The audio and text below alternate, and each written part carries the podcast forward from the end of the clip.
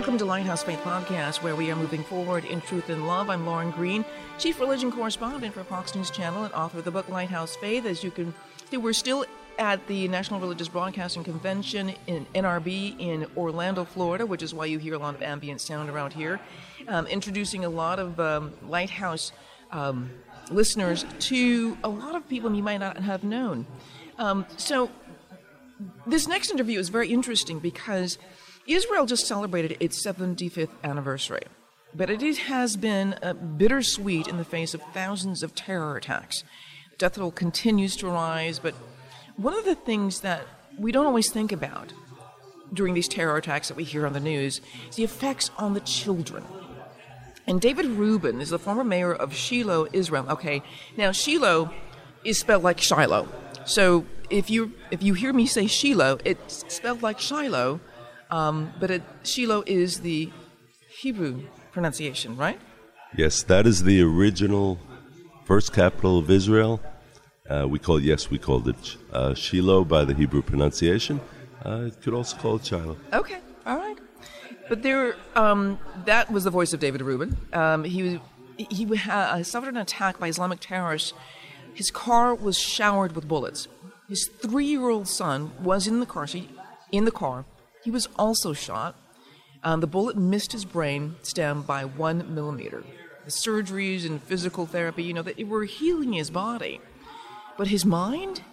He suffered from extreme PTSD, post traumatic stress disorder, and it was clear that healing of his soul and his mind would take much longer. And that's why his father started Shiloh Israel Children's Fund. It's designed to, quote, support therapeutic, educational, and recreational projects for children in the biblical heartland of Israel. And David Rubin joins me now. Welcome. Well, thank you. That was a long welcome. Thank you very much. I wanted to set this up because it's very important we work in news. I work in news. We hear of the attacks in Israel all the time, and we've almost kind of yawning at it in a sense.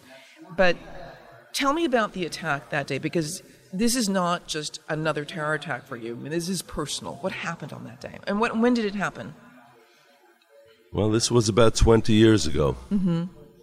I was driving back from Jerusalem after a day outing with my three year old son, sitting behind me in the toddler seat. We're about halfway home, driving up on the uh, the dark, at that time, dark country road, known as the Road of the Patriarchs, mm-hmm. because that was the main north south mountainous road that would go up from Jerusalem to Shiloh. And halfway home, the car was ambushed by Palestinian terrorists who were on the side of the road with AK 47 assault rifles shooting at the car The car went completely dead when the bullets hit. I could not get it to start. And I, I felt the bullet crash into my left leg. Blood was flying all over the place. And then I turned around to my son, who had gone silent behind me, and I, I asked him if he was okay. And he looked like he was in, sh- in shock. He looked like he was screaming, trying to scream, trying to cry. No sounds were coming out. I figured, okay, he's just in shock. Let me get away from the terrorists. So I tried again, turning the ignition over and over, three times, four times. The car wasn't starting. Mm. I, I figured I flooded it. There's no way that the car's going to start. But then I tried one more time, and the car started as if it had never had a problem starting before. I wow. hit the gas. I drove 110 miles an hour to get up the road to the next community where I hoped I could get an ambulance. Indeed, an ambulance was there and and they they came to the car and they pulled my son out and that's when they discovered that he had been shot in the head that a bullet had gone into his head where the skull meets with the neck causing a skull fracture and internal bleeding in the cerebellum.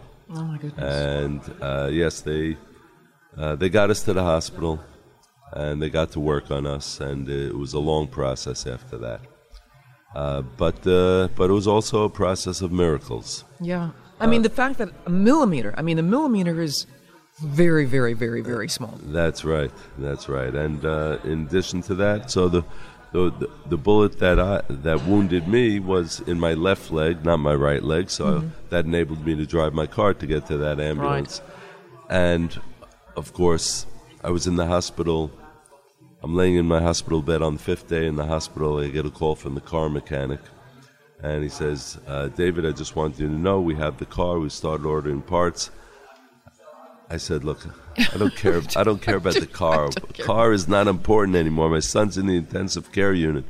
And why would you want a car that's been shot up? I mean, it just the memories of it. Well, he said, We're going to do our best. I said, Look, I really don't care about the car. He says, I'm just calling you because I have to ask you a question. There was silence on the other end for a few seconds. And then he said, Why can't we start that car? Uh, I, and I said, I know I drove that car.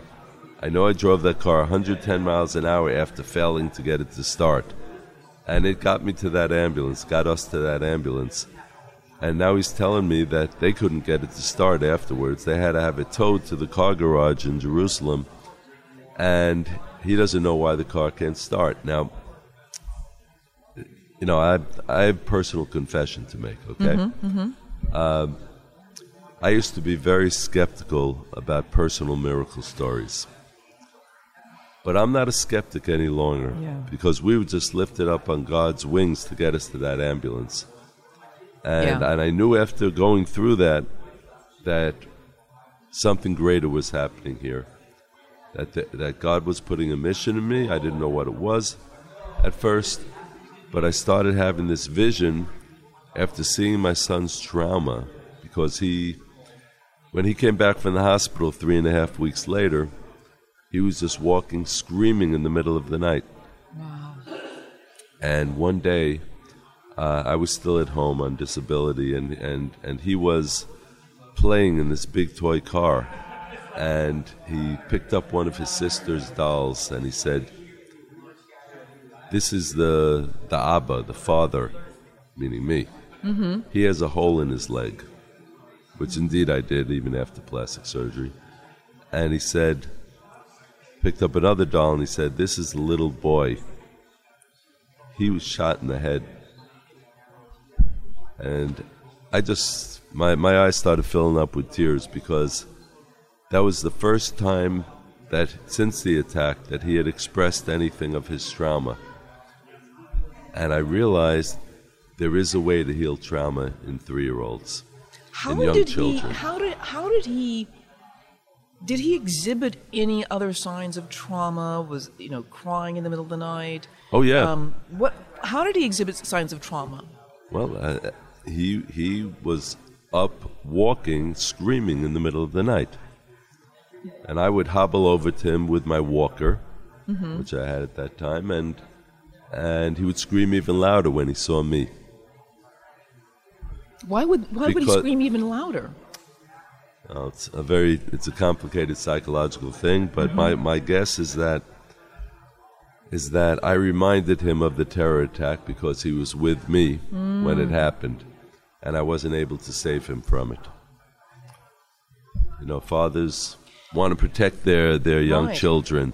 Uh, we you know we feel that's our role, but I was I was helpless. I was laying there on a stretcher that's got to be a level of trauma for a child when because as children you always feel like your parents can protect you from anything. And you know when you know the thunderstorms in the middle of the night you go into your parents room and it's going to be okay.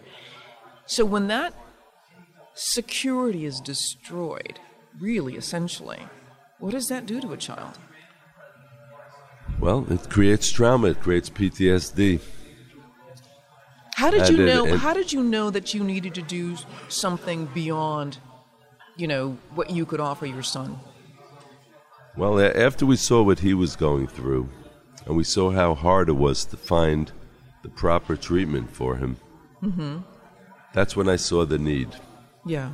You know, and I, and I spoke to some of uh, some of the parents uh, of his friends who had lost siblings in terror attacks and I, I soon came to understand that for such a time as we are living through in Israel, education isn't enough, even faith based education isn't enough. Mm-hmm. It has to be blended with therapy. So, so I had this vision of blending, somehow blending therapy with education, with a faith based education, and creating something, some vehicle that could help the children, and that eventually became the Shiloh Israel Children's Fund, which has as its main purpose to heal the trauma of the terror victim children and to restore some of the lost innocence to their lives and help them to understand what happened to them. This show is sponsored by BetterHelp. What's the first thing you'd do if you had an extra hour in your day? Go for a run, take a nap, read a book? Show up for a friend? A lot of us spend our lives wishing we had more time. The question is, time for what? If time was unlimited, how would you use it? The best way to squeeze that special thing into your schedule is to know what's important to you and make it a priority. Therapy can help you find what matters to you so you can do more of it. Therapy is helpful for learning positive coping skills and how to set boundaries. It empowers you to be the best version of yourself. It isn't just for those who've experienced major trauma. If you're thinking of starting therapy, give BetterHelp a try. It's entirely online, designed to be convenient, flexible, and suited to your schedule. Just fill out a brief questionnaire to get matched with a licensed therapist and switch therapists anytime for no additional charge. Learn to make time for what makes you happy with BetterHelp. Visit betterhelp.com slash lighthouse today to get 10% off your first month. That's betterhelp, H-E-L-P dot com slash lighthouse. betterhelp.com slash lighthouse.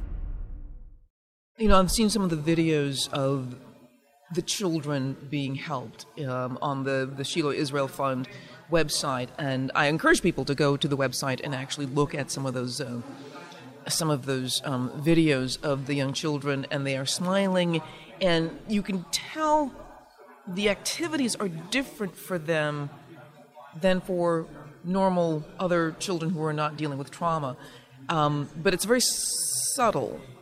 That's right. Most of the children do not even realize that they're receiving therapy. That's the whole point. Uh, some of them need a very strict formal therapy mm-hmm. uh, where they're treated one to one or in group therapy. But most of the children just think they're going to school. And that, that's what's really cool about it. It's that yeah. they, they, they really they, they feel normal. And, you know, the, the the formal therapy center we call mifgash, which means the meeting place. Mm-hmm. Mm-hmm. So it, we, it, we don't even put the word therapy in it. So, so the children, when they when they go there, they say, you know, I'm going to the meeting place, and the other kids say, oh yeah, I want to go too. you know, it's like a fun place to go to. But, but the point is, we as adults have responsibility, and. and you know, as one who believes in in uh, the inheritance of the Jewish people to the land of Israel and the connection with the Almighty. Mm-hmm. Uh, so, so I, I, came from idealism, and I, and I I came to live in, in, in Israel and to live there in in Shiloh in the biblical heartland, uh, the so-called West Bank, right? Mm-hmm. Uh, so I I came from that passion. Uh, but the children are there just because their parents are there. So, so right. we, we have to help them. We have to help them to get through this. And I'm, um, I just love that people around the world, uh, both Jews and Christians, stand with us in what we're trying to do. Tell me about how long the children have to be in that kind of environment. Do they ever grow out of the trauma, or is it just it's kind of incorporated into who they are, but they can deal with it? Well, that, that's the beauty of it that that we have it blended the formal therapy center and the informal therapy stations like the the petting zoo and and the musical playground and studio and uh, the the art therapy, the music therapy, the sports therapy, uh, multisensory safe room therapy, uh, the horseback riding therapy, all, all of this is blended together into one central program, and everyone works together on it. We have meetings and consultations, and but the children think they're just going to school, and uh, and they think that that's normal. And you know, we, we received a, a re, um, received an award uh, from uh, from the Israeli Ministry of Education and they they came for for a meeting with us before presenting the award when they were first checking out which schools and you know mm-hmm. who they're going to give a, an award to as uh, the best school, and and the head of the committee said, what's going on here? You know, she she said, I was I thought I was just going to see another school. I've come here and there's this huge petting zoo right in the center of the campus, and had to explain to her what what it's all about. It's a blending of therapy and education, and it works. How many children do you have there, and what are their ages? At any given time, where we have between two and three thousand children, uh, that, so thousands of children literally have have benefited from our services over the past 15 years. It, what it also tells is that thousands of children are affected by terror. Oh, absolutely, absolutely. Look, not everyone has been victimized in a terror attack as we have, uh, but every child, almost every child uh, in this region of Samaria, you know, which together with Judea comprises what much of the world calls the West Bank, uh, all the Jewish communities there, the children have suffered from terrorism. Uh, so whether it's uh, um, being wounded yourself or having a family member being killed or wounded or having an extended family member killed or wounded or a teacher or a neighbor or a friend everyone knows somebody uh, who has been killed or wounded in a terrorist attack and when you have that that degree of of trauma so so it, it, it becomes a very high degree of PTSD and that and needs to be treated, needs to be taken care of. How's your son today? Uh, well, thank God he, he just turned 24, and wow. and he had a full physical recovery. I can't say honestly uh, that the emotional recovery has been total. He's he's still struggling in, in some ways, uh, but uh, it's everything's a process. And uh, but what what I've learned from it is that uh, you know, and I've seen from my other uh, children who've also suffered from it. Right. Uh, but a couple of them went into treatment for it, and at that point, you know, we revealed it a few years later, and uh, and they went into treatment. We already had our programs by then. But if it's dealt with right away, yes, that's the best way, because if we don't deal with it within a reasonable amount of time, then it gets buried inside, trauma goes inside, and as much as they try, as much as children subconsciously try to keep it inside, it's going to burst forth at some point, whether it's aggression or, or panic attacks or, or fears of going out on the roads or fears of the parents going out on the road because they might get shot. Uh, that so it's it's a very real trauma, but we have very real ways of dealing with it. And there are some children who are in formal treatment for a year, two years, sometimes more, sometimes less. It depends on every individual case. And how can people help? Well, the best way to help is to go to the website, I would say, mm-hmm. which is Shiloh, which is spelled S H I L O H, mm-hmm. IsraelChildren.org. Shiloh Israel Children.org. All right. I want to thank you so much, David Rubin from the Shiloh Israel Fund. Um, a lot of great information and a lot of eyes opening about the trauma affected uh, that, that children are affected by in uh, from terrorist attacks. Thank you so much. You're welcome. Thank, thank you, you for, Lauren. Thank you for being a Lighthouse Faith podcast. Thank you. Listen ad free with a Fox News Podcast Plus subscription on Apple Podcasts. Amazon Prime members can listen ad free on the Amazon Music app, or just hit the follow button on your favorite podcast player. And thank you all for listening to the Lighthouse Faith Podcast. I'm Lauren Green. Have a blessed day. Listen to the show ad free on Fox News Podcast Plus, on Apple Podcast, Amazon Music with your Prime membership, or subscribe wherever you get your podcasts.